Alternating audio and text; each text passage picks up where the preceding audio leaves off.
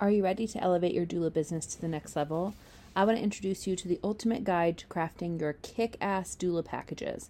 Whether you're a seasoned doula looking to refresh your offerings or just starting out in the field, this free guide is your roadmap to success. In this guide, you'll find strategies to tailor, tailor your services for your clients, ways to make the prices sustainable for you and something that you feel really great about, and different creative ways to make your doula packages unique to you and not just the same as everybody else's in the industry. This is a free guide and you can download it right now. Head over to harroddoulaservices.com slash doula packages to get your copy today. If you're about to have a baby, you might be thinking all about birth, all about labor, all about the exit of the baby. But it's possible that you also have the question in the back of your mind how do I get ready for my postpartum period? That is what today's t- episode is going to dive into so that you feel a little bit more prepared in what you really need to have ready in the postpartum time. Welcome to Doula Tips and Tits, the podcast where I answer one question about pregnancy, postpartum, or lactation. This is a space where it's safe to have questions and we're going to give you real answers. We're not going to beat around the bush or give you what we want you to know. We're going to answer in an evidence based way. I'm Kaely Harrod, an experienced doula, mom of three, lactation counselor, and a childbirth educator. I started this work in part because of my own lack of answers in my journey of pregnancy and birth, and I'm on a mission for families to be well informed and well supported through this time. This is a space where you will learn about questions that you didn't even know that you should be asking and have answers to ones that you're already asking. The whole purpose here is for you to feel a bit more educated and informed and confident in this journey that often feels very new and a little bit disconcerting. If you have not already, I would love for you to subscribe to this podcast so that you get updates when there are new episodes, or head to our website, harroddoulaservices.com, to subscribe to our email updates so that you get notifications when we have a new episode out. Thank you for joining us today. Welcome back to Kaylee Daily. I'm Kaely Harrod, your host of this beautiful podcast. I am a postpartum and birth doula, a mom of three, and um, childbirth educator, and a doula mentor. So, I am diving into all sorts of postpartum questions in the next couple episodes. Um, we're also going to have some great um, podcast guests, which I'm really thrilled about. Um, but today's question is a pretty basic one, kind of a starting out question, which is how do I prepare for postpartum? Now, the postpartum time looks a little different for everybody. So it's not that there's just one list of things, right? So I don't want you to go into this time just like how I present about birth and teach about that, thinking that there's just this one thing that you need to know or these list of four things that you need to do. However, there are some things that you can kind of ask yourself to start working through what your postpartum plan can be. Now, one of the things that I just want to tell you about now, but that you'll also um, see in the show notes, is a postpartum checklist that I have. Now, this is the ultimate postpartum checklist bundle.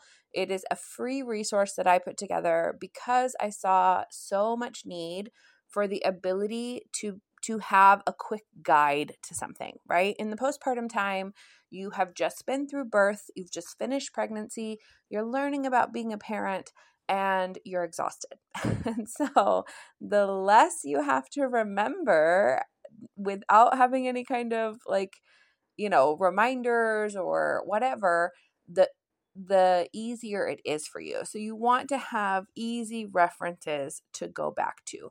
These checklists include things like um, what to ask visitors to do or what kind of preparation to have and outsource. Um, and so do grab that. That link is in the show notes for you to grab for free. Um, and I'd like for you to to get that so that you have that on kind of helping you prepare for this journey as well. Um, so, the first question I want you to ask yourself is Do I know that I'm going to need surgery? Okay, so some of you listening don't know um, that you're going to need a C section, right? You might be planning a vaginal delivery. if you know in advance that you're going to need a C section, you want to make sure that you plan for that because it, the recovery is slightly different. Now, the same is true if you have an unplanned C section, but it's by definition unplanned, so you don't know that it's going to happen. So, um, this is really just for if you are thinking through having a C section, you're having a planned C section, maybe your positioning of the baby or placenta is covering your cervix or something like that. Um, you want to think through being able to to avoid stairs as much as possible. So, kind of living on one um, floor of the house if you have a multi floor house, uh, multi level house. Um, you want to think about having really loose clothing that does not put any pressure on your abdomen. Um, you want to think about having underwear that are really high waisted or go up at least to like your belly button or so, so that again, you're not having pressure on that incision site. Um, and you want to really think about ways to keep your fluid up so that your swelling stays down. Because oftentimes, after um, an induction or a C section, people have a lot of swelling in their legs and feet because of the amount of fluids that you have been on and because of your inability to walk around initially after the surgery. Okay. So that's the first thing. Ask yourself that. Okay, do I need to prepare for surgery, recovery, or am I planning to have vaginal delivery?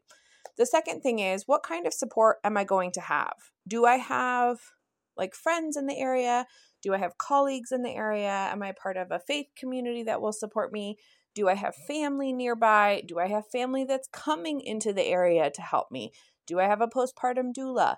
What does it look like in the postpartum time? Because that's different for everyone. And so you want to really take time to evaluate that for yourself and make sure that you do have some support if you don't have organic support, meaning like friends, family, you know, colleagues, etc., who are going to bring you food or whatever that might look like, then it might be worthwhile to consider hiring some support. Consider a postpartum doula, consider a dog walker if you have a pet, consider someone else doing lawn care, consider outsourcing some some some of the things that you do in your life so that you're able to really focus on healing.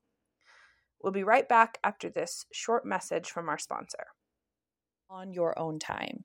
This curriculum has left many families feeling confident in their decisions, knowing what questions to ask their providers, and knowing when they should be concerned in all of these periods.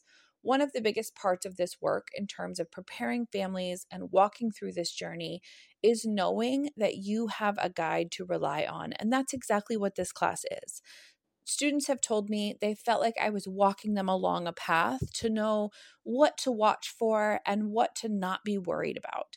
Because you are here as a listener, you get the opportunity to have a 10% off discount on this class. That code is podcast. It is in the show notes as well, along with the link to use to check out for the class. I do really recommend that you go give it a look because it is going to make you feel more prepared, calm, and confident for your birthing experience.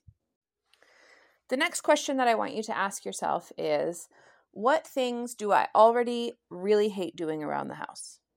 And I know that might sound like kind of a ridiculous question, but I'm drawing on the wisdom of a dear friend of mine who is a mom of many children. I want to say she has three. They're all adults now.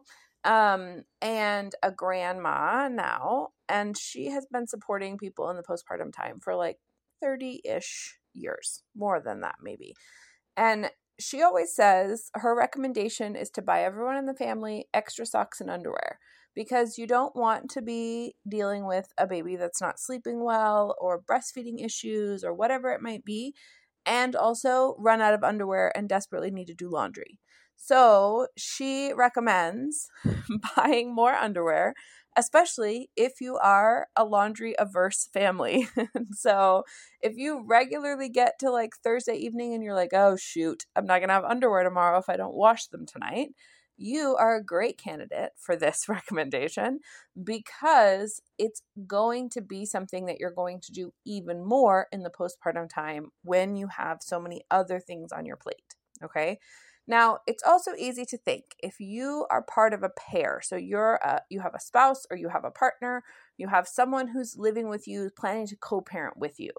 that you're going to be recovering and the other person can handle all the stuff. The reality is that is not true. Because, yes, the person who gave birth is recovering and their partner or their their co-parent is not recovering, but also they are exhausted because they are helping you recover and they are taking care of the baby or babies alongside you. So do not expect that the energy level of the second adult in the family or the household will be enough to actually take care of everything in the house. Okay, so consider making things a little bit easier for yourself, especially around tasks that you already don't like doing. All right. Um, the last question that I want you to ask yourself is what is my plan for the postpartum time? And what I mean by that is do I plan to feed the baby with my body? Do I p- plan to be able to be home for a little while? Am I going to need to go right back to work? In part because, depending on what that plan is, you're going to need different professional people in that time to support you. That might look like childcare. It might look like um, lactation consultants. It might look like um, massage therapists or physical therapists or even someone to like cook and clean, etc. But if you're a person that's looking at four months of parental leave versus a person that's looking at eight weeks of parental leave, that's a very different game plan. And so that's why I'm I'm asking you to think about that is how quickly are you going to need something like daycare? Is it 4 months from now? Well then you have time depending on where you live and how in demand childcare is, to work through some of that during that postpartum time, right? If you need childcare at eight weeks postpartum, that's something that you need to start looking at now, right? While you're pregnant. So um, that's a difference depending on what your um, income level is like, what your job is like, what your um, ability to stay home is like. And I realize that in this beautiful country, that is a point of um, privilege and an equity issue um, when we're talking about people's ability to really rest and recover who um, are at all different income levels and all different work situations. So, that is my last question that I want you to ask yourself. Um, as a reminder, please do jump into um, the show notes and go ahead and download. Well, click on the link for the postpartum checklist bundle. You'll just have to put in your email because um, it's an email that will send you the PDF, but then you have that and it's yours, it's free. So um, grab that so that you have that to work with and you can kind of use it however you need to, depending on what your answers to those questions were. This has been Kaylee Daly, Doula Tips and Tits. I'm so glad that you were here joining us today. I am not your medical provider, and so all of this information is intended to be educational and entertainment. Please use it as such. And if you have questions about your own medical health or need recommendations from your own provider, please do speak to them. This is not intended to replace them in any way.